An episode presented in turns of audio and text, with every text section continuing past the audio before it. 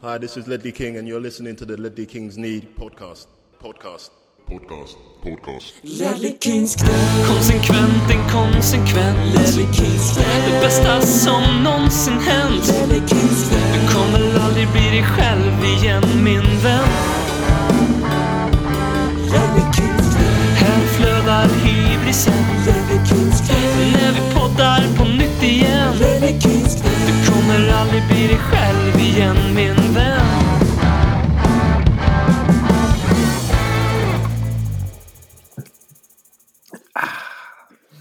Dra säcken i gruset, öppna en Prips, häll upp dina pumpin och låt helgen välla över dig likt en rysk T72 B3 över Donbass. Du lyssnar på den värmländska radioteatern Ledley Kings knä. Det är fredagspub, det är manfall, det är covid, vab, familjesemester och förlossningar. Men vi är inte Arsenal. Vi fegar inte ur. Vi är Spurs, hugget ur granit. Arsenal, utskitet av kalk och vatten. Arsenal-jävlar. Arsenal-jävlar. Och längst fram i detta led av granit har vi covid-överlevaren som delar initialer med binnikemask. Alexander BM som är min, eh, ja, min kära partner i det hela i det här manfallet med både Robin Dronsfield utebliven och Marcus Håkman. Men du är här BM, det tackar jag för. Ja, alltså för vissa så är det Sälen som stoppar Ledley Kings knä men andra ligger döende i covid och hoppar in och känner sig väl ungefär som en binnikemask. Exakt. Vi tyckte, tyckte att jag i alla fall liksom lät som, som Robin. Jag gjorde mitt bästa. Jag tycker du hade bättre liknelse än honom. Alltså den där med en skjutfiende. Ja, den, den, den var väl kanske ditt svagaste ögonblick. Ja. Jag tänkte på sig, parallellen till eh, ryska bombplan över Ukraina. Och Mm. det, det sammanfattar sim, sinnesstämningen bland eh, våra supportrar och även poddens lyssnare. Skulle jag vilja hävda. Precis. Precis. Ja, men jag är lite mer aktuell än vad Robin är. Lite Mm. mer up to date med vad som händer i världen. Robin lever kvar i någon slags gårdag. Han är lite hipstrig sådär. Eller hur? Eller hur? Lite, lite, hur Liverpool-kompatibel om man ska vara helt ärlig nu när han inte är här. Ja, eller hur? Eller hur? Eller hur? Men hur mår du då? Du har ju dragits med, eh, med covid här. Men ställer upp ändå. Jag körde ju den här fina att jag väntade tills eh, covid var över. Och sen fick jag covid för att bevisa för myndigheterna att eh, faran inte är över. Eftersom att jag då åkte på 2022s värsta man cold. Eh, Som jag skulle summera det som. Dubbelvaxad. Inte, han skulle ta min tredje dos i förrgår. Men det fick jag inte göra för jag hade covid. Det får man tydligen inte ta vaccinet helst. Så att, eh, jag det- tackar vaccinet och läkemedelsindustrin för att det inte blev värre. Det är ganska töntigt att få covid nu faktiskt. Ja, jag håller med. Det, Det- kändes inte det är lika ju- coolt längre. Nej, och du kan inte ens säga att du har covid. Du får bara säga att du är sjuk. Ja, och det märktes ju också på jobbsituationen då när man inte kan till exempel jobba hemifrån och om man nu hade så Ja, velat. Ja. Eh, Som att covid finns inte längre. Så jag hade ju bara man cold är ju sanningen om man ska vara ärlig. Ja, ja men då, då ska du inte ha någon sympati. Då tar jag tillbaka allt, alla mina kondolenser. Vad, du, det var ju ganska jobbig vecka att ha covid på också. Jag kommer ihåg när jag hade covid här för några veckor sedan. Eh, jag var som sjukast eh, vid Leicester-matchen. Eh, fantastiska Leicester-matchen. Och eh, jag, eh, man blev lite bättre då. Dock tror jag att jag kanske fick lite post-covid av själva, eh, själva firandet där. Men du har ju verkligen pickat in en, en... Det känns som att man borde gå in i någon form av... Ja, eh, kanske respirator av att blanda covid och Tottenham den senaste veckan. Ja, alltså det var väl inte skitkul. Jag hade ju tur i oturen där, för vi mötte SA-15 på onsdagen tror jag. Då hade det inte brutit ut än, så jag var lyckligt ovetande. Eh, Men vad vet jag, det kanske var just den matchen och den insatsen som gjorde att det faktiskt bröt ut. Mm. Eh, Under lördagen var det värre ställt. Då hade jag konstaterad man-cold och var man-coldig. Eh, Och fick då se Hugo Lloris spela rattfull för första gången på några år. Och det var ju fantastiskt roligt. Ja, alltså lyckligt ovetande var vi nog alla för en dryg vecka sedan. Vi är ju lite av en jinxpod och eh, manifesterade väl det ganska väl förra veckan. Jag tror vi, eller kanske framförallt jag, pratade om, jag vet inte, eh, det luktar FA-cup. Det, luktar, luktar topp fyra. Det, Tottenham mår bra nu. Vi har satt en, en stabil centrallinje. Vi behöver inte oroa oss så mycket för den. Bra att vi inte gick ut i januari och köpte nya backar. Eh, det här kommer vi kunna bygga vidare härligt på. Och så har vi Eh, en, en vecka som eh, kan bli den, inte, eh, det, det kan bli den sämsta i Tottenhams Premier League-historia vid en förlust mot, mot City i helgen då med, med fyra raka torsk. Eh, vad, eh, vad säger du om det? Ja, som man säger, alltså det, det vi sa i podden efter Brighton, det, det står jag ju fast vid. Det är liksom, jag är inte lika nedgrävd under backen som många är. Eh, jag var väl mer besviken på Southampton-insatsen än Wolves-insatsen fast på olika sätt. För Wolves-matchen kastar vi verkligen bort. Alltså det är två gratismål de får och sen kommer vi reser vi oss aldrig upp. Eh, och där är jag väl mest besviken på att nu har vi Antonio Conte som tränare. Vi har faktiskt gått rätt bra i ligan. Vi har en förlust i ligan hade vi eh, inför de här två matcherna. Det var ju Chelsea då precis innan landslagsuppehållet. Och det kändes ju som att det, just de här grejerna skulle ju faktiskt inte hända med Antonio Conte. Men det visar sig att eh, du kan inte träna bort dumhet. Och vi fick se ofantliga mängder dumhet och eh, vi ska vara jävligt glada du och jag för att Cuti Romero inte var ansvarig för något av de här fem målen. Vilket är en beundransvärd bedrift. De här magplasken sammanfaller ju väldigt väl med att han har kommit tillbaka efter att vi är superhype på honom. Ja, men som tur Men var det är, så det är såklart inte han. Det är såklart inte han. Det är, det är ett sammanträffande. Men, men ett, ett roligt sammanträffande. väldigt argentinskt Ja. i Tottenham det- som vad, är det spelare. du sitter, vad är det du sitter och dricker där? Det är fredagspub, så jag är intresserad av vad du dricker. Ja, som eh, covid, eh, som covid eh, återhämtande så är det så kallat vatten det jag dricker. Mm. Jaha.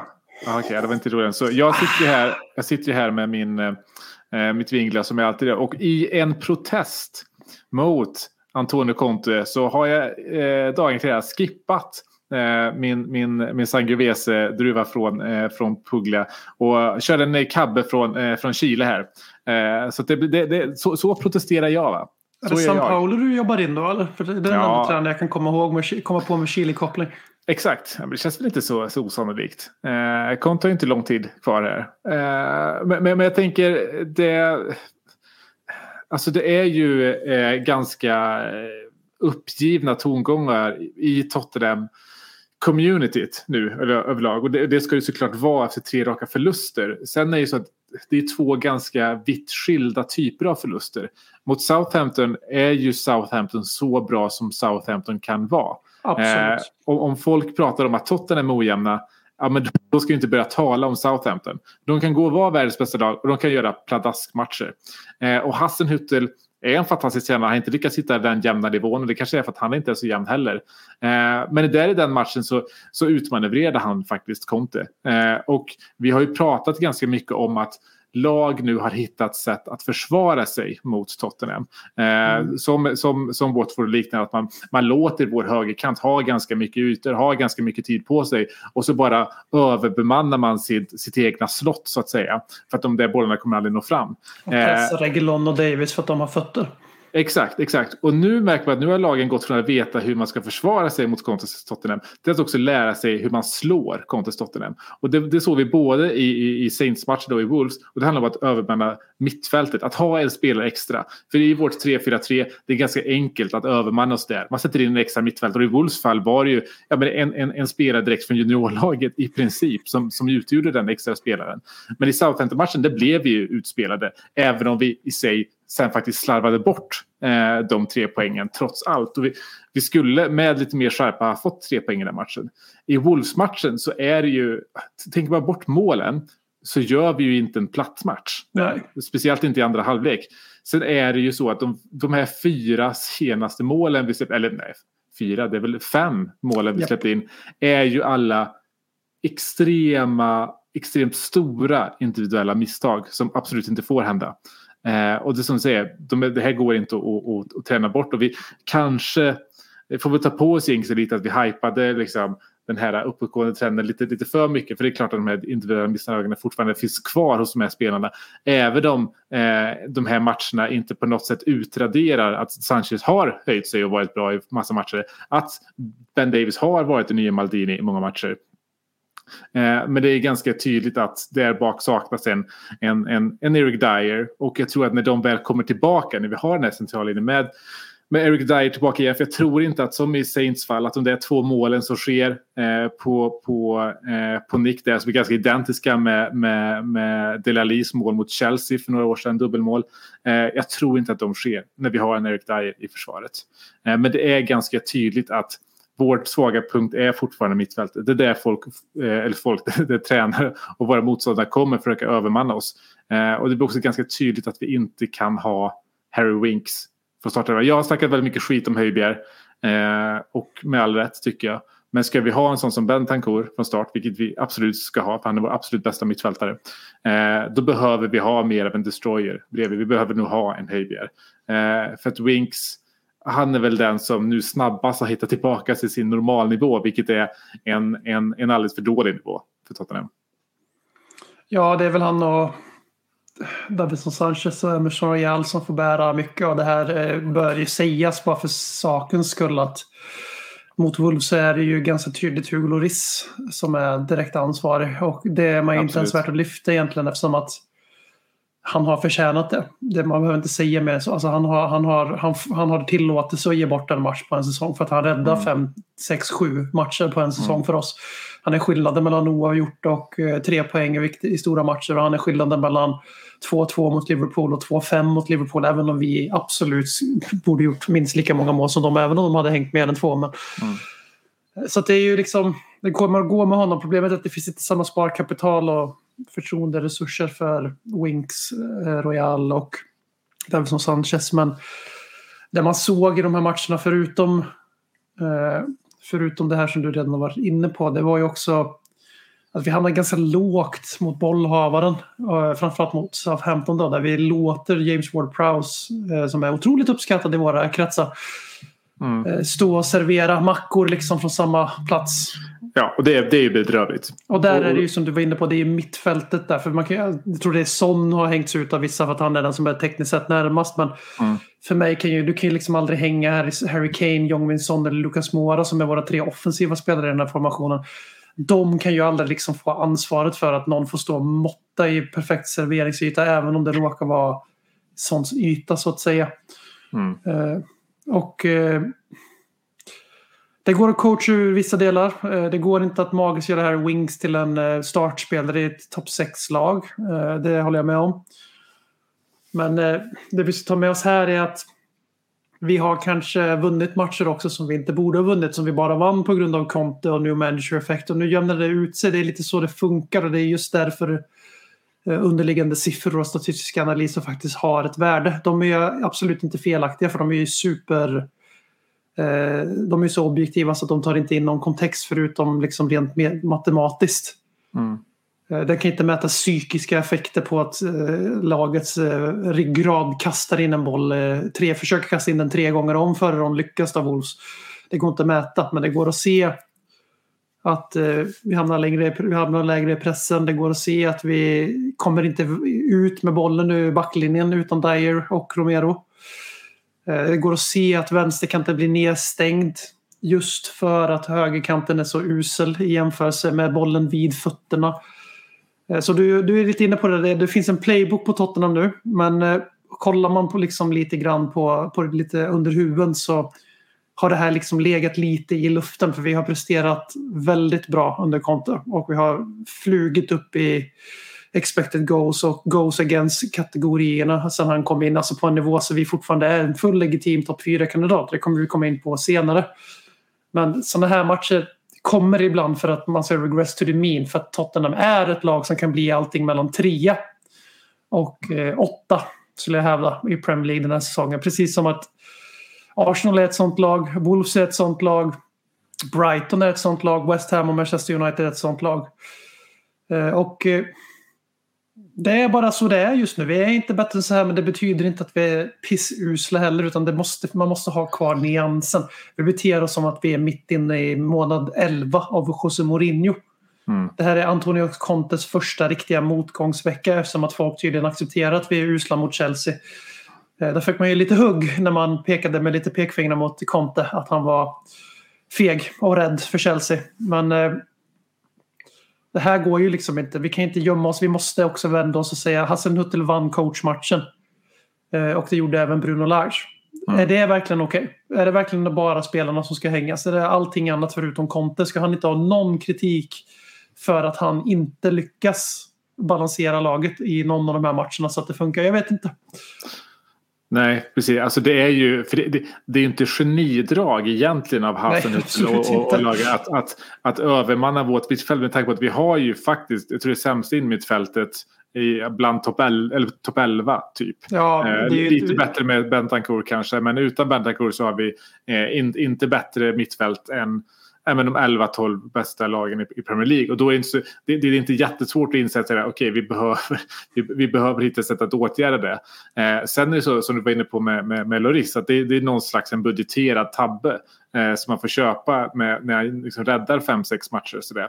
och det tycker jag också att andra målet är. Eh, för ta det Davis, ja det är klart att han eh, i, i, med, med facit i hand kan bränna upp den där på läktaren och sen så tar vi en, ett inkast. Men alltså, i, i Contes spelsystem så är det inte så vi ska göra. Vi ska, ju, vi ska ju ta den risken och spela oss ur de situationerna. Och några gånger på en säsong så kommer det resultera i ett baklängesmål. Kanske några fler gånger men med tanke på vilka spelartyper det är idag som har att tillgå. Så det är också en sån budgeterad bit. Och sen så, så de där målen får man väl lite på något sätt räkna med. Och räknar man bort målen så är det ju eh, så- är det inte en match där Wolves är speciellt mycket bättre.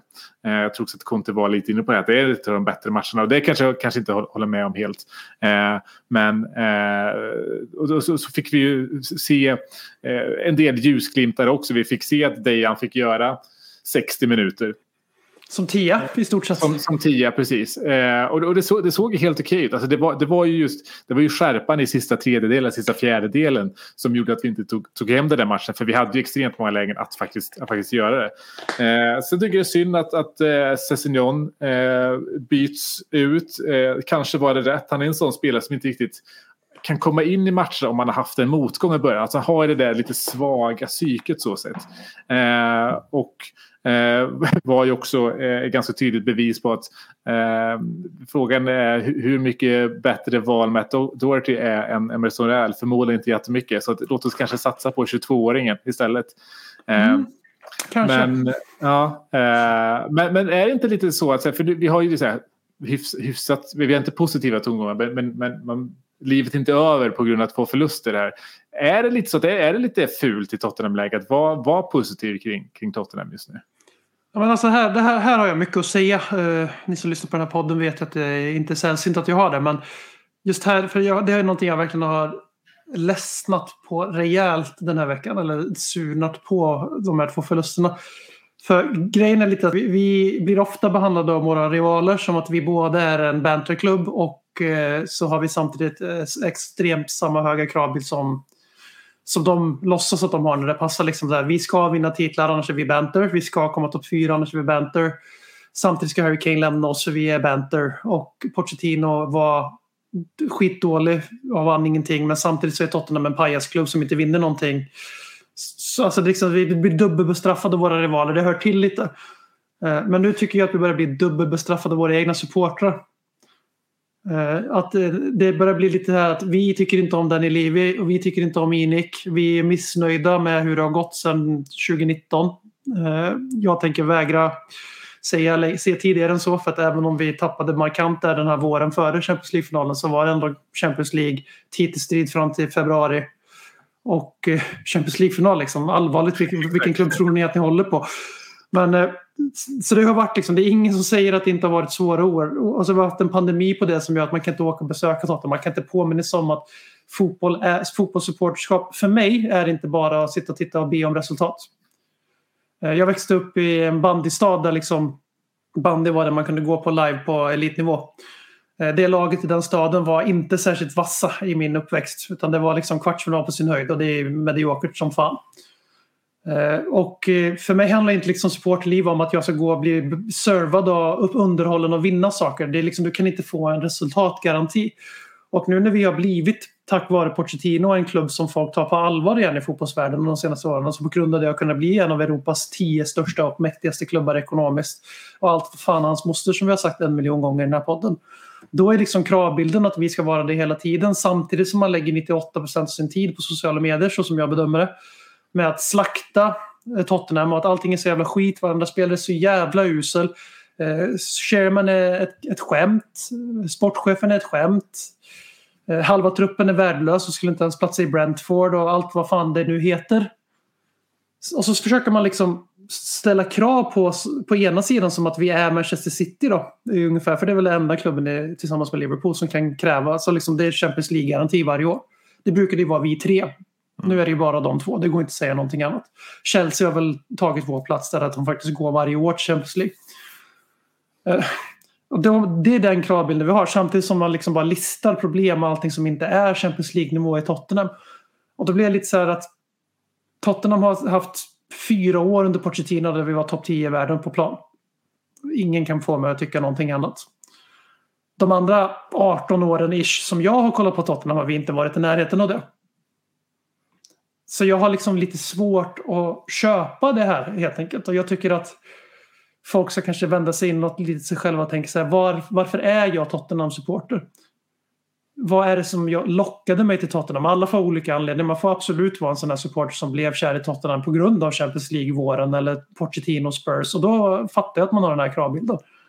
Men jag har svårt att få ihop de här två lägren i huvudet. Liksom, där allting är så jävla skit i Tottenham. Men samtidigt så förväntar man sig resultat som att allting vore fantastiskt i Tottenham. För jag tycker det är liksom fördummande mot hur fotboll är. Jag tycker det är fördummande mot eh, analys. Jag tycker att, och sen så tycker jag framförallt att det är så här. What's the point av att vara supporter? Om du, för du, du har ju valt, du har gjort ett medvetet val där att alltid bli besviken. Och jag menar, vad fan ska man ha supporterskap till en fotbollsklubb till om man bara blir besviken?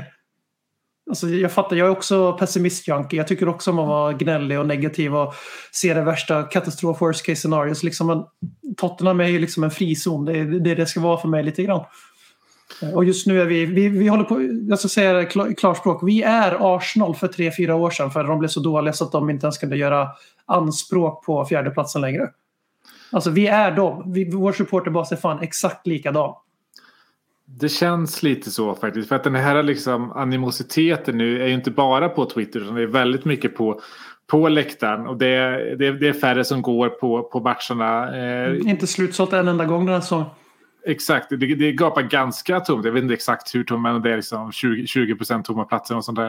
Eh, men, men det är ju också på, på arenan som det, som det syns, framförallt eh, via Burup till exempel. Och det, vi har ju pratat mycket kring, kring Burup i den här podden, hur man ska liksom, eh, eller vad, vi, vad vi föredrar. Jag vet att Håkman är väldigt liksom pro, pro Burup till exempel.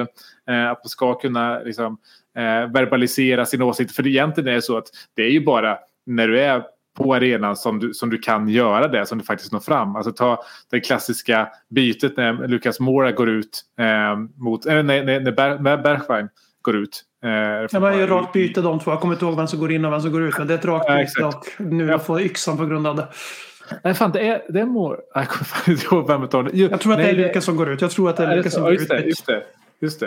Eh, men eh, och, och det, det, den händelsen ledde i mångt och mycket till att Livi sen sparkade Nuno. Det är jag helt övertygad om att det var den, inte den isolerad, men den var liksom droppen som fick bägaren att rinna du över. nämnde honom, för han blir inte nämnd så ofta längre. Men bara, bara det perspektivet Mm. på min rant. Vi hade Nuno som tränare första tredjedelen av Premier League-säsongen. Adjust your expectations accordingly.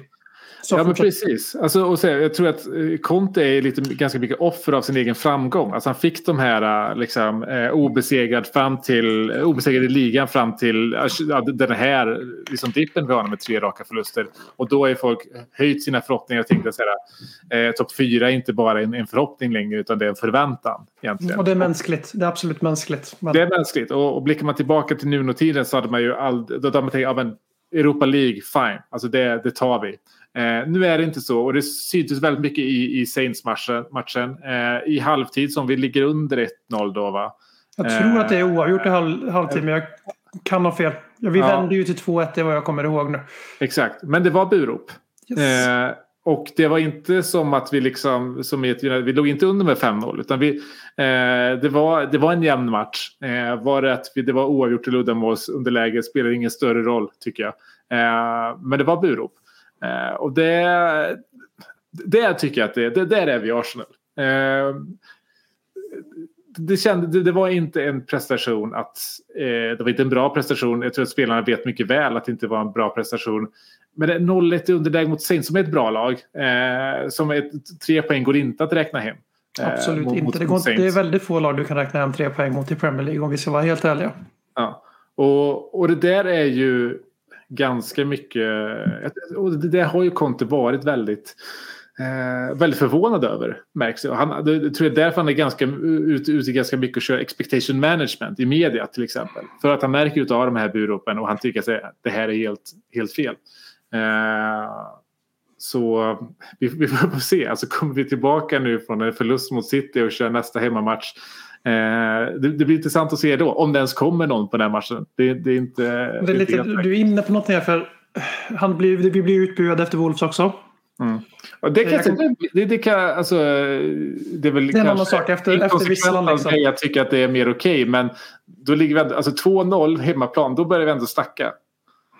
Alltså, som alltså det, här, det är ju en annan det är en annan supporterkultur i England än i Sverige. Det går inte liksom att sticka under stol med. Men för mig är så här, ståplatssupportrar, nu finns inte det, men skitsamma, liksom supportrar. Eh, vi är inte konsumenter. Och vi ger ganska stor poäng om det när det passar. Att vi är inte konsumenter, vi är supportrar, vi är liksom pulsen i den här jävla klubben. Vi är blodet i ådrorna på den här skiten. Eh, Men när det inte passar, alltså när vi sitter på matcher som vi har betalat svindyra pengar på, för Tottenham har skithöga biljettpriser, dyrast i Europa i stort sett. Ja, det ska man kanske också räkna in i kalkylen. Ja, absolut, men är du helt plötsligt en kund som, som eh, du är missnöjd så du ska lämna tillbaka varan, alltså du, du har lagt dina pengar på idrott. Eh, Sovjetunionen kan bli besegrad av college-spelare i OS-hockey. Sverige kan åka ut mot Vitryssland i OS-hockey. Alltså idrott är idrott. Du kan inte på riktigt gå på en fotbollsmatch och ta för givet att man ska vinna. Och sen stå och bua som ett litet barn för att, du, för att ditt lag inte vann. Alltså jag fattar buen, jag har själv gjort det. Jag, det är en helt, alltså man, jag har varit med i liksom krismöten med, på, efter träningar och grejer. Alltså, det finns en tid och en plats när det är kris. Men att ha buat ut Antonio Contes Tottenham typ fyra fem gånger på, vad har han gjort, 15 matcher nu? Mm. Vad fan säger det till honom liksom? Mm. Eh, Så att det, det är liksom så här, man vilka tror man att Tottenham är? Sen förstår jag att det är uppdämd frustration, allting är skit. Det är allas jävla rätt att bua. Det lägger jag mig inte i alls. Även om jag lägger min värdering ganska tydligt mot att jag tycker att det är pajas och personligen att bua i halvtid framförallt. För matchen är inte ens slut. Men tänk om vi hade buat av dem i plan på, i Amsterdam borta supporterna liksom. Ja, ja exakt. Det, är konstigt att säga. Det är underläge 0-1 mot, mot, mot Saints. Om, om du buar nu, varför, varför håller du på Tottenham? Alltså det, det här händer jämt. Varje match. Ja, och liksom så här, Men, det, det, eh, jag försöker verkligen inte sitta och säga så här, ni får inte bua. Jag personligen tycker att det är lite clownigt som sagt och det står jag för. Det, jag har samma rätt till åsikt som alla andra som eh, tycker till. Ja. Men så, det, det, nu är vi ju själva liksom de största kålsuparna i att skapa det här krisnarrativet. Att Antonio Conte kommer lämna och han kommer dra i sommar. Det kommer aldrig funka. Liksom. Vi själva spinner ju på den mediacirkusen nu. Det är vi i Tottenham som håller på och skjuter oss själva i huvudet. Mm. Genom, Ja, ja, exakt. Han är för fan ny på jobbet. Ska, han, ska Antonio Conte behöva stå efter varenda match och säga tålamod guys, tålamod, Mm. tålamod lads, tålamod tjejer. Eh, vi, det kommer ta något år före vi är bättre än Liverpool. Man bara no shit Sherlock. Alltså, så, han ska inte behöva säga de här sakerna. Vi, alltså, vi, folk har glömt bort vart vi var i november. Mm. Snälla gå tillbaka och titta på lite Nuno-matcher före han fick sparken. Och adjust your expectations accordingly. Det är samma trupp plus Rodrigo Bentancur och Dejan Deki Kulusevski. Vakna! Men om jag, får, om jag får fortsätta vara lite inkonsekvent här. Eh, och säga så här, ja, fan vad, fan vad, vad naiva vi är som hoppas på, på topp fyra. Eh, men är topp fyra kört eller? Det känns ju inte Det- så. Det är ju inte det eftersom att de andra lagen är nästan lika dåliga som vi är. Exakt, alltså jag, tror, jag, jag räknar lite snabbt på det. Jag är inte så bra på huvudräkning. Men jag tror att vi har råd att förlora liksom fyra matcher till eller någonting sånt för att, eh, för att nå 72 poäng. Eh, och eh, det är liksom den, den alltså klassiska gränsen för, för, för Champions League-platser. Och det här är ju ett år om något som jag tror att den där nivån kommer vi kanske inte topp fyra laget att komma upp i. Eh, så, och vi ska också komma ihåg att jämför vi med Arsenal som jag ser nu lite som favoriter till, till fjärdeplatsen ändå. Eh, med tanke på hur, hur de spelar. Men, Och eh, vi- spelschemat framförallt. Exakt, och vi har ju, men, men vi har ju nu ändå, eh, på, på, sen serien vände, vi, har vi har bockat av Chelsea, vi har bockat av Saints, vi har bockat av Wolves. Eh, det är för sig, eh, Arsenal har för sig också bockat av Wolves. Eh, men men det, är, det, är, det är ju tre lag som vi inte hade budgeterat, absolut inte nio poäng för, kanske inte ens sex poäng, kanske fyra. Eh, så att, Det borde varit fyra också. Det var inte jättelångt ifrån om man ska vara Nej. helt krass. Liksom. Precis, precis. Och vi har ju kvar Arsenal att möta. Så att en seger på, på, eh, på hemmaplan och vi, vi är tillbaka till att vara i någon form av liksom pole position för, för den där topp 4-platsen. Eh, och sen så vi, vi har ju gått dåligt nu på grund av våra skador ganska mycket.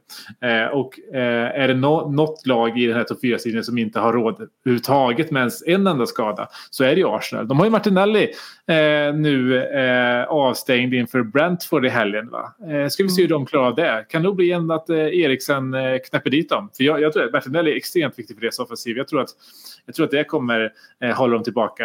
Eh, där. Så Topp fyra är inte på något sätt eh, kört. Det var bara att hade vi vunnit de här matcherna, ja, då jävlar hade vi haft en pole position. Alltså, då hade det verkligen varit Och- och vår, det- vår fjärdeplats att förlora. ju, det förklarar ju delvis frustrationen jättemycket. För det, den är ju resultatdriven.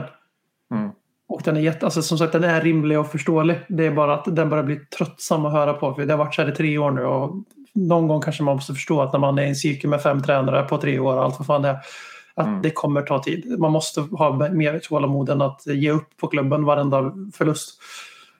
Men om vi kollar lite så här, Arsenal har vunnit exakt noll matcher förutom mot oss i topp åt- mot topp 8-motstånd som jag kan komma på. De har kanske lyckats slå West Ham eller vad fan. Men de, liksom, de torskar varje gång de möter ett bra lag och sen så lyfter de en trofé för att de made a game out of it. Det är sant. Det är liksom fortfarande så Arsenal har presterat den här säsongen. Att de ses som den här fräscha uppstickaren är på grund av att de har en väldigt ung trupp som i och för sig kostar 2 miljarder. Eh, Men, eh, och har en ung tränare. De är ju Pochettino Spurs. Och eftersom de råkar vara en Big Four när Sky hade Premier League-monopol. Liksom, då är ju media ivrigare på att pusha upp dem och de vill ju att Arsenal ska upp dit igen. Så det skapas ju ett falskt positivt narrativ kring dem. Som deras supportrar inte delar. För jag var ju rätt mycket inne på deras Reddit där efter januarifönstret. Jag kan säga att de är inte lika optimistiska som oss andra. Mm. Eh, Förutom de här fåntrattarna som, som, eh, som hejar på dem i Sverige, då, förutom Tony. Eh, Men sen är det ju också så att Manchester United är ju också ett skämt. De vinner mot Brighton för att de har bonröta. De borde ligga under med 2-0 i paus. Men sen så gör de, Ronaldo gör mål. Eh, och sen så får Brighton ett brutalt rött kort och ändå är de en ribbträff ifrån att kvittera för, för, Brighton, eller för United avgör. West Ham ligger 4-5 poäng före oss, 4 tror jag det är. De har spelat fem matcher mer än oss, eller fyra. Eh, tre eller fyra menar jag. Och liksom, de är inte heller odödliga på något sätt. Vi lekte med dem i kuppen. Vi kan slå dem i ligan också. Alltså, de, kan, de kommer inte ta massor med poäng. Eh, Wolves, Wolves, Brighton och alla andra lag som är runt omkring oss. Det är också, visst, de är också med där. Men på riktigt, ni som, såg ni verkligen Wolves spela ut eh, mot oss på, på, White Hart Lane och bara det här laget de är ett riktigt hot mot fjärdeplatsen. För om ni tycker det då förstår jag inte er reaktion på förlusten. Annars så tycker ni de facto att de inte är ett hot om fjärdeplatsen. Så att eh, det är lite så här och sen om man kollar lite snabbt på siffror bara så är vi det bästa offensiva laget inklusive Chelsea i den här eh, listan som Atletic har tagit fram med underliggande siffror då, med, i striden om topp 4. Där vi kan lägga till att till exempel Brighton inte är med fast de är inte så jäkla långt efter oss exempelvis. Men eh, där har vi, vi har högst expected goals per game. Vi underpresterar den. Så om Son och Kane faktiskt hittar tillbaka till sin normala nivå där de överpresterar sina expected goals då kommer det, då kommer det ramla in poäng på våren. Eh, vi kommer ha en tränare som idéerna blir bara mer och mer satta. Kom ihåg nu, det är vår andra tränare den här säsongen. Vi är det enda laget tillsammans med Manchester United som har sparkat tränaren den här säsongen i toppen.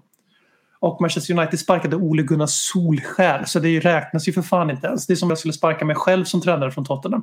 Du kan inte in min katt och han skulle göra det bättre. Deras nya tränare har ju också ett sämre poängsnitt än vad Ja, Ole jo, jo, har. men eh, att- han har åtminstone en taktisk idé. så att, det jämnar nog ut sig. Men det, det vore fint om sportchef Ralf eh, misslyckas såklart. Eh, när vi kollar på defensiva siffror, då är vi tredje bäst. Underpresterar även där. Släpper in mer än vad vi borde. Och nu på... Nej, förlåt. Det är tvärtom. Vi överpresterar marginellt eh, expected goals. Eh, kollar man på spelschemat så är det bara Arsenal som anges eh, av statistik. Då, inte av att någon jävla tjomme på Athletic tycker och tänker så här. Utan de, de mäter siffrorna i lagen. Då är det Arsenal. De har ett lättare spelschema än oss. Men de har tre matcher som ska schemaläggas där de är, där de är underdog i alla tre. Inklusive den mot oss.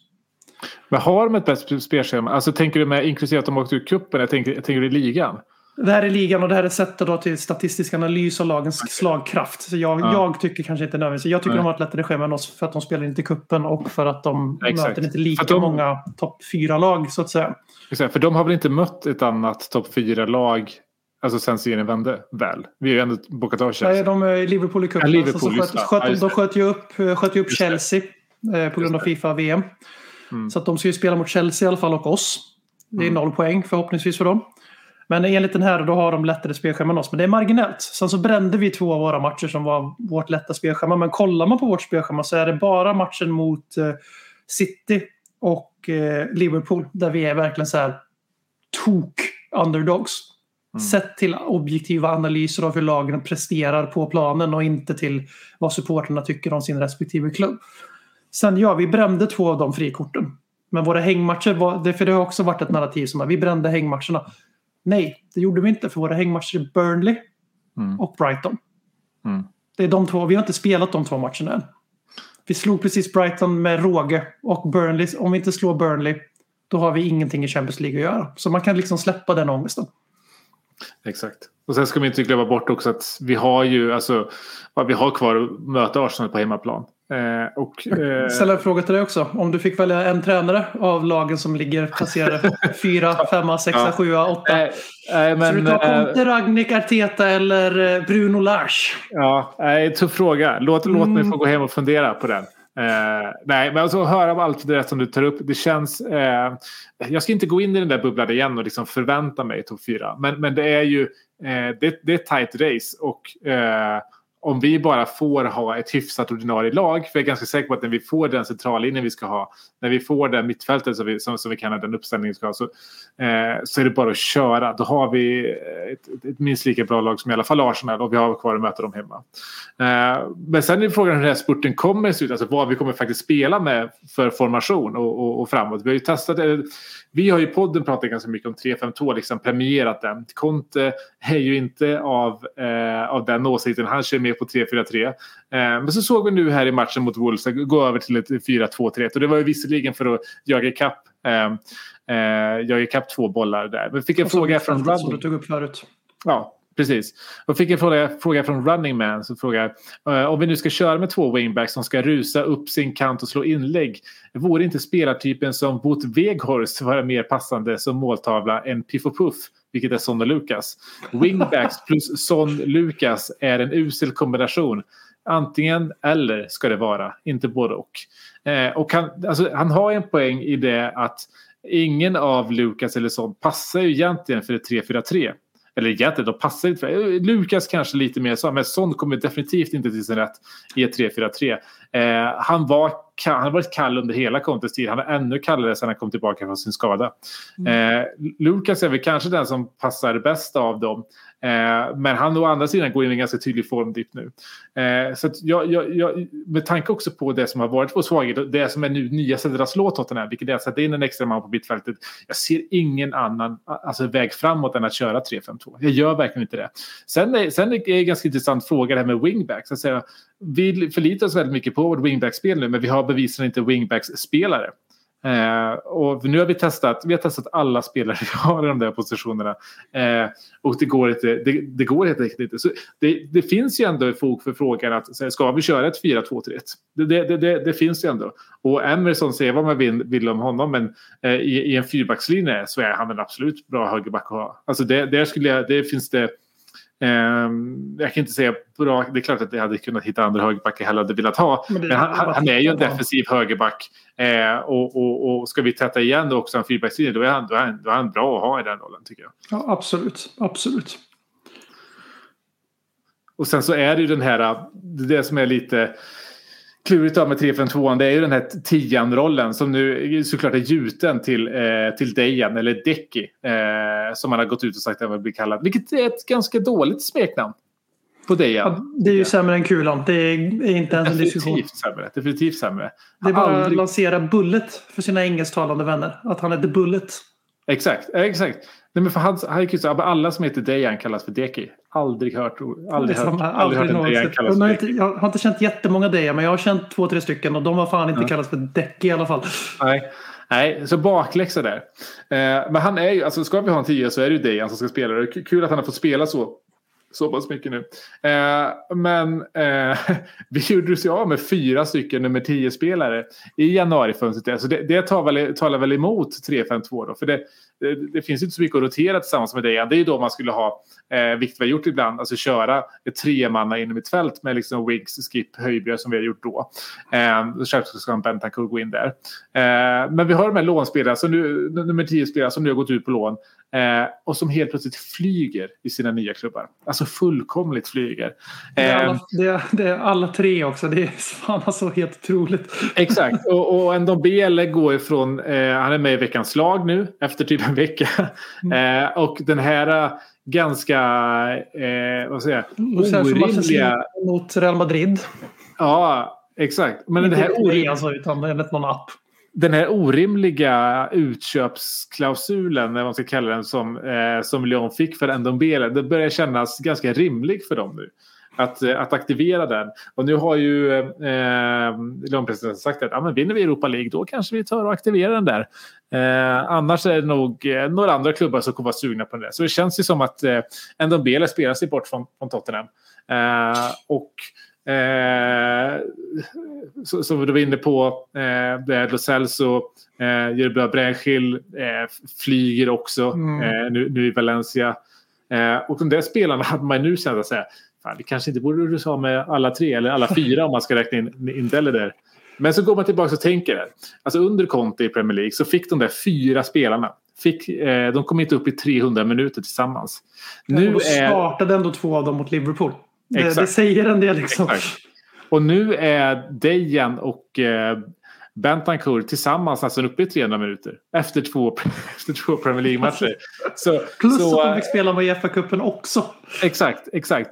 Så det är, eh, det, det, det är lite kluven situation vad, vad man ska tycka och tänka. Eh, men men jag, jag kan ju känna att när man ser ändå Bela nu så tänk, och så tänker man vi har Bentancourt där bak. Man hade haft en skip.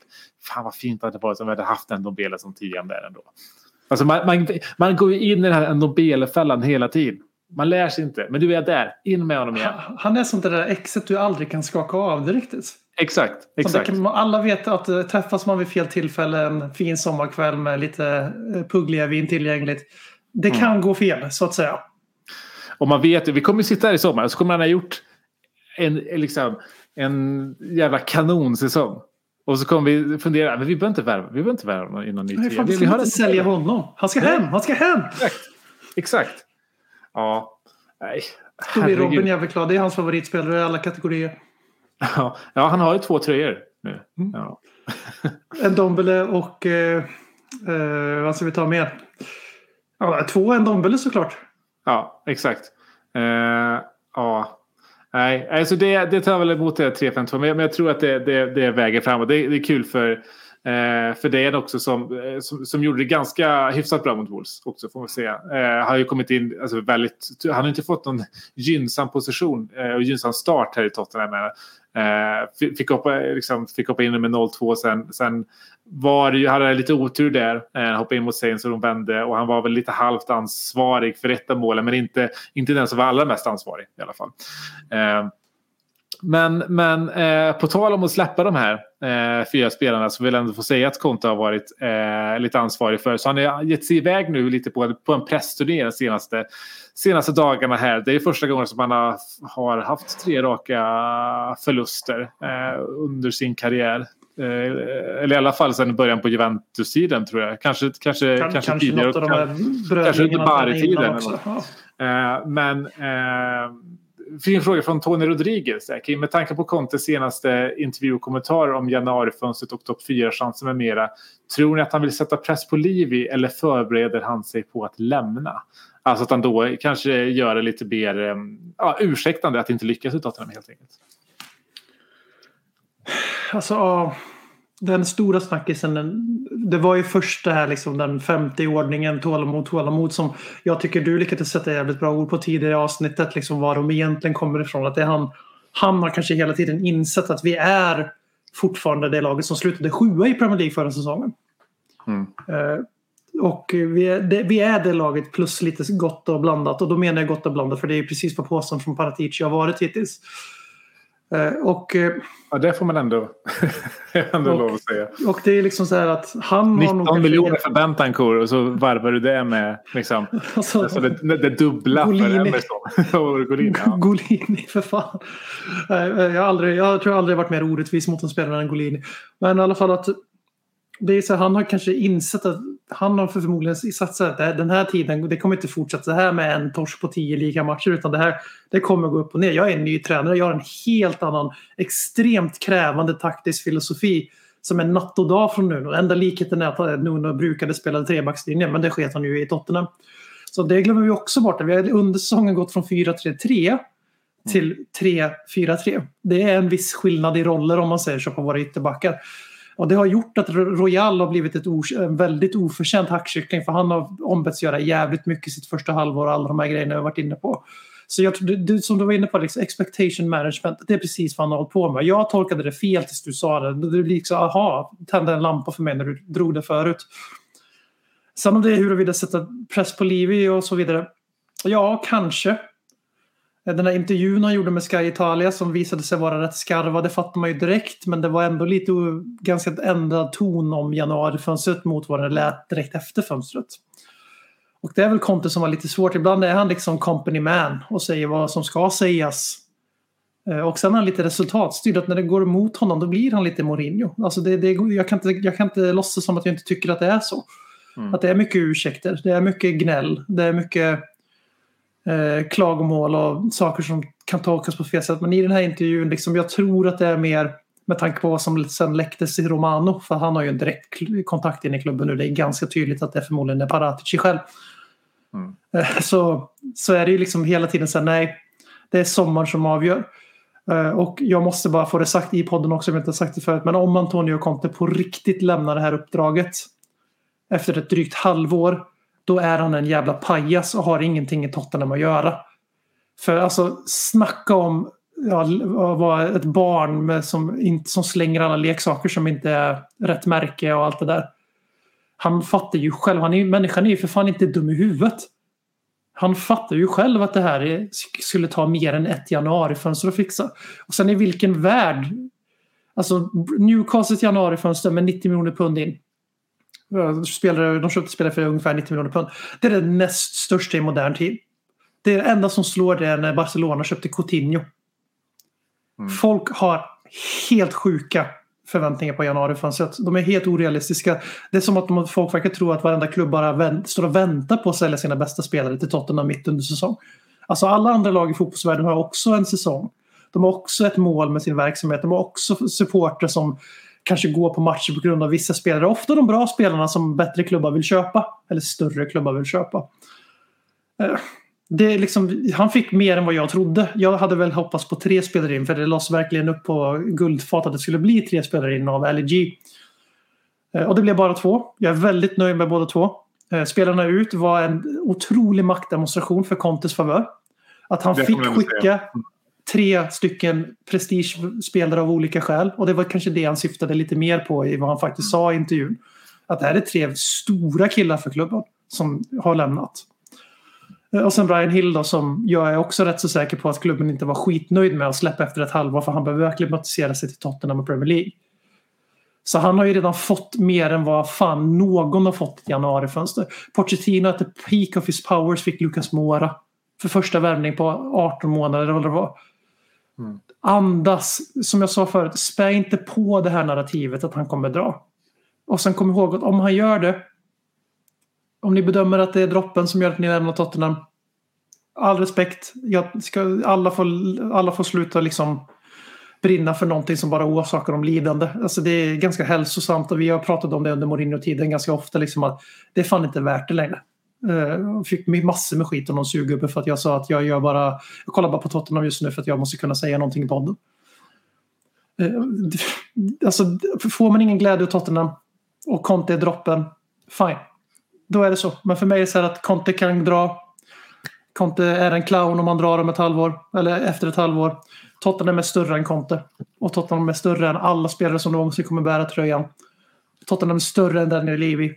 Tottenham är liksom... Det, det är en del av väldigt många miljoner människors identitet. Och vi ska inte låta Antonio Conte, hur fantastisk jag tycker han är och vilken jävla prestigevärvning han var. För det var han. Världens tredje bästa tränare som sämst. Han är det bästa Tottenham har gjort på jävligt länge. Men han ska inte få ta klubben som gisslan. För att han kommer inte vara här särskilt mycket längre än hans kontrakt oavsett hur bra det går. Kanske en säsong till om det går bra nästa år. Så kanske han ger det ett år till. Han stannar inte länge i klubbar. Han har ingen historik alls av att vara en klubbyggare i stort sett. Låt inte han bli sportchef och manager. För vi måste stå redo den dagen han också lämnar Tottenham. Vilket han kommer göra förr eller senare. Det verkar ju som att vi har den inställningen ganska mycket att han inte ska få vara liksom sportchefs, eh, ha sportchefsrollen också. Det är mycket han liksom verkar insinuera lite grann i sin, i sin intervju där. För eh, den var ju, alltså vissa av de grejerna som har spunnits vidare på där är ju det här han sa om att eh, 1% chans att nå, nå topp 4. Eh, och så var han inne på, eh, eh, på, på, på transferpolicyn lite grann. Att klubbens, eh, klubbens policy är att värva unga spelare med potential. Eh, och eh, eh, vill, vill man ha resultat snabbt så ska man värva eh, erfarna spelare som kan förbättra laget här och nu. Eh, och jag förstår först nu att, det är, att klubben har den här eh, policyn med unga spelare. Och det tycker jag är helt rätt. Jag tror att det också är en anledning till varför kanske inte Emerson skeppades eh, i januari. är just för att säga ja, men är det så att det går käpprätt åt helvete med Conte då är faktiskt Emerson en väldigt bra back att ha i, i en fyrbackslinje. Faktiskt, alltså det, det, det är jag fortfarande ganska övertygad om. Eh, men jag är just, vi satt ju här när Conte blev, blev eh, eller när han tillträdde eh, och vi var som allra glada så påminde vi oss själva också om att ja, men han har ju skapat problem i alla klubbar han varit i. Eh, och alla supportrar har haft det liksom, eh, men re- relationen till Conte har varit ett tveeggat svärd i det att man har eh, frustration gentemot honom också. Det, det är ganska ofrånkomligt att det kommer blåsa upp br- bråk. Du, du Eh, respekterar honom ofantligt men du älskar honom inte. Så, alltså, Ja, men lite, lite så. Lite så. Eh, och nu är det ju det här lite första, vi inte ska kalla det bråk, men lite gnabb helt enkelt som vi har. Eh, och det på något sätt betyder absolut inte något början, liksom, att det är början på ett slut eller någonting sånt. Eh, utan det är så, han hade ju bråk i, i, i Inter också. Och det där, det, det, alltså det, hans första sommar hade han det och det löste de helt fine. Och så fortsatte han ha lite då och då. Och det är så han får sin, eh, får sin vilja igenom. Eh, och, och, och, så det är inte på något sätt, han, han, han lägger in positionerna inför, inför sommarfönstret här.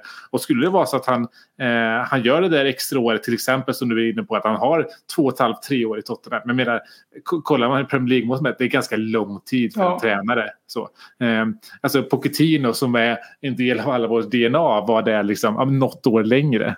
Så, så det, eh, det, det, säger ganska mycket och förhoppningsvis även bättre position då än vad vi, eh, vad vi är nu. Men en grej som börjar, jag ska, eller jag ska inte säga att det oroar mig, det är snarare förklaring på hans eh, Och det tror jag det är hans språkförbristningar faktiskt. Alltså den här topp 4 eh, citatet, där det är 1% chans att nå topp 4. Det var ju inte det han sa och det var framförallt inte det han menade. nej, Alltså så- det han var inne på var ett resonemang om att det jag har varit, där har det varit att man siktar på, eh, på att vinna även om det bara är en procents chans. Här är det att man siktar på topp fyra även om det bara finns en procents chans. Eh, och det, det, eh, det, det, var, det var det han sa. Eh, också lite så här expectation management. Eh, men han sa absolut inte att, eh, det, det var inte en sågning att det bara är en procents chans att vi, vi, vi, vi når topp fyra. Som många vill få det till och även våra egna supportrar vill, vill få det till. Så. Vi, vi vi är väldigt duktiga på att spä på narrativet att vi är kris och vi är clowner och allting. Men alltså, om vi bara tittar lite nyktert här. Sammanfattar utan att bli rant igen. Vi har sen Mourinho lämnade anställt Antonio Conte. Nu, nu kommer jag ju vara selektiv såklart. Vi har värvat eh, Serie bästa försvarare. Vi har plockat in spelare som är U23 som är, var otroligt högt hållna allihopa i stort sett. Eh, fram tills de kom till Tottenham. Då blev de vattenvärda på en gång. Eh, vi har plockat in Dejan Kulusevski som är ett sånt exempel. Vi har plockat in en etablerad Serie A-spelare som gjort 200 matcher i Juventus i stort sett, som är 24. Alltså, det, vi visar ganska mycket ambition, vill jag, vara, vill jag faktiskt säga. Och sen är det så här, liksom, ja det är lite upp till bevis nu för att Antonio Conte kommer ju inte vara nöjd i sommar också om man bara får två, tre gubbar som är 22-23 som behöver tid att växa in i Premier League och allt det Utan han kommer vilja ha etablerade namn. Och det vill vi alla för vi vill vara där uppe. Vi vill tillbaks till den här jävla topp fyra som allting i fotbollsvärlden går ut på. Men det är svårt att hävda att det inte har någon vikt för det har det ju. Och det är så liksom att det är klart han primar dem lite för det. Det är klart han, för han vill ju signalera liksom vad han vill få ut. Han är duktig på, på att få ut sitt budskap. Det var José Mourinho också. Eh, och Pochettino också för all del sista åren. Och det är liksom det här liksom att jag tror att det är många som bygger upp det här att det här var liksom Livis och Inix sätt att säga nu ska vi bli som alla andra. Eh, jag sitter ju fortfarande och drömmer om att vi ska gå tillbaka och hitta till det där vi hade där vi var bättre än alla andra på vid sidan av planen också. Vi prickade rätt i värvningar. Vi värvade inte särskilt dyrt men det var jävligt bra. Det var en blandning av Premier League-etablerade spelare i Wanyama, Tobi, eh, chansningar från Ajax, Vertongen och så vidare. Eh, och det är ju lite Tottenhams filosofi. Och vi behöver, vi behöver bli bättre på att identifiera spelarna som höjer oss. Och inte bara liksom... Eh, för det är en ohållbar... För så som Tottenham drivs idag så är det orealistiskt att förvänta sig att vi ska liksom bara nu ska vi lägga 70 mil tre gånger om på tre spelare som går rakt in i startelvan. Det är inte Tottenham. Då förväntar man, det är lite så här eh, krystad liknelsevarning. Det är lite som att jag helt plötsligt skulle förvänta sig att min katt ska bete sig som en hund. Alltså bara helt plötsligt efter 20 år så bara nu du, min vän, nu vill jag att du beter dig som en hund. Så nu leka bort. Tottenham, det är inte Tottenham och jag förstår om man vill få bort Inik, jag förstår om man vill få bort Livi. Jag förstår om man vill ha någonting nytt i toppen. Om man har tappat allt förtroende för att Livi kan ta Tottenham upp det sista trappsteget. Eh, det är en lång diskussion och jag förstår att man kanske inte tror det. Och Conte skulle ju vara den som började den övergången. Men jag tror fortfarande att Antonio Contes rekrytering är just det. Det är början på en ny epok i Tottenham. Jag tror att det kommer att hända saker eh, som kanske inte nödvändigtvis säger att Danny Levy lämnar Tottenham. Men vi är på väg in i en ny fas. Det, jag tror inte vi hade rekryterat honom annars. Eh, man pratar ju ofta med folk före man anställer dem nämligen. Så jag, jag misstänker att de här ämnena har lyfts. Mm. Jag, jag tänkte att vi skulle börja, eh, att vi skulle avrunda med en fråga från Anton Rosengren. Som ni kanske delvis har besvarat här. Men är du Levi out? Absolut inte. Jag, jag, jag, jag är ju själv absolut inte livig out. Vi, vi pratar fotbolls, vad vi har för namn på ryggen. Jag har ju... Leave out of the sports decisions. Ja, ja gud. Ja, gud. Ja, herregud. Eh, det, det, det kan jag skriva ut det på. Men jag, jag, har, jag har en tröja. Eh, på ryggen är så Sir Just det! Eh, Just det! Som, som jag skaffade efter att han brände Bale-pengarna på eh, de sju underverken. Och då tänker jag nu, nu utmanar vi de stora drakarna. Och så skaffar jag en tröja med Sir Levy på ryggen. Den ser Eh, ut på Twitter sen. Den ser ut på Twitter sen. Och du ska lägga den från ditt e- egna privata konto så att inte Leddy Kings knäkonto får massa skit. Ja, det ska jag verkligen göra. Det, det, det, det, kan, det, kan, det kan jag lova. Eh, men, men på ett tema, alltså det är någonting som håller på att förändras i, i Tottenham. Man kan tycka antingen till det bättre till det sämre, men att vi börjar agera mer som en storklubb. Och någonting som nu har kommit ut eh, under den senaste veckan är ju det här påstådda budet eh, på, på klubben. Eh, och eh, klubben har ju, eller klubben, men det är väl källor inom, inom klubben som har förnekat eh, det här. Men jag, jag, jag tror att det finns, jag tror att det är ingen, ingen rök utan eld. För att säga, om, vi, om vi bara pratar om vad som har ryktats om nu så är det ju ett, eh, det ett SPAC-bolag. Eh, och en, en SPAC är egentligen kan man säga ett, en form av alltså skalbolag på börsen. Det är en lite ny trend i, i Sverige men i USA har det funnits ett tag. Vilket är att man, man introducerar ett bolag på börsen och sen så säger man eh, vi, vi är inte ett, ett riktigt bolag än, men vi samlar ju upp pengar och sen så ska vi köpa upp ett bolag som inte är på börsen. Eh, och, så, och, så, och så har vi det. Eh, och så eh, köper folk aktier i det här så får man pengar för att kunna köpa upp de andra bolagen. Eh, och att det har eh, skett ett bud. Först kommer det ut kring att säga att ja, men det är 3 miljarder pund. Eh, för att köpa, eh, köpa ut Inic helt enkelt. Och det, det första jag reagerade på var att det är verkligen den summan det har pratats om mycket ifrån insatta källor att det är den summan Livi letar efter. Så, så det, först kändes liksom summan väldigt rätt. Eh, sen så har det under de senaste par månaderna, mest under, under januari, varit mycket från, från ITK att det som klubben, eller framförallt eh, Livi och Lewis håller på att göra är att ta in en ny eh, investerare i klubben. Eh, Eh, just med målet att eh, få fram resurser som ska investeras i spelartruppen. Ganska stora summor. Så för att ta, och att det här ska ha varit en del i övertalningsförsöket av Antonio Conte. Eh, och eh, det som då de ska eh, har velat göra är att helt enkelt späda ut sina aktier. Vilket gör att man eh, säger att de äger eh, 100% av Tottenham och sen så trycker man 10 nya aktier. Ja, men då äger de helt plötsligt 91% av aktierna och så säljer de då det till någon annan. Eh, och att, att, att de ska, den här, via den här utspädningen då eh, sälja en viss, viss del av, av Tottenham eh, för att få in pengar för att eh, finansiera eh, eh, spelarrekryteringar bland annat. Och det, där har ju eh, singaporianen Forrest Lee varit inne i, i, i debatten bland annat. Eh, eller som det har snackats om så. Eh, och det där är ju, är man Levy out så tycker jag att man ska, om en sån sak händer så ska eh, så ska man verkligen liksom lägga det i liv i inlådan. För att det som det här handlar om är ju i praktiken att Livi då tar sina Eh, ja, om, om de nu säljer för 300 miljoner pund. Alltså det är ju det är detsamma som att de själva investerar med sina egna pengar med 300 mm. miljoner pund. Och det var, det var just det som det började sippra ut nu de sista dagarna. Att det här budet på Tottenham var inte hela klubben för 3 miljarder pund. Utan det var ett bud på 10 procent för 300 miljoner pund. Och det är också de siffrorna som det har liksom snackats mycket om tidigare. Att det var den typen i deras aktieutspädning som det skulle handla om. Eh, och därför känner jag att det var det, ja, det finns någonting där. Eh, och förmodligen kan det vara så att den här Förmodligen kan det vara så att den här dealen som det har snackats om väldigt länge kanske då är väldigt nära förestående att faktiskt gå i lås. Och då har vi ju helt plötsligt ett, ett, ett sommarfönster till exempel som man kan se väldigt mycket fram emot. Självklart kommer inte det innebära att vi kommer liksom spendera 300 miljoner pund netto den här sommaren. Eh, men det är ändå ett steg till att agera som en annan typ av klubb. Som den här storklubben som leave-out-anhängare tycker att Tottenham inte är idag. Eller inte beter sig som. Precis, precis. Eh, sen det är lite mer så som United gör. Alltså United går ju väldigt bra ekonomiskt för de är ett enormt märke. Men de mm. spenderar ju väldigt mycket pengar. Men det ju, gör ju ingenting för dem eftersom att de är så hälsosamma ekonomiskt eftersom de har så mycket intäkter. Det här är då att jämföra med till exempel City och Chelsea som absolut inte genererar intäkter på i närheten av den nivån som de spenderar. Eh, om de inte i Citys fall skapar massa bluffföretag då, som är pengatvättssponsring. Nej.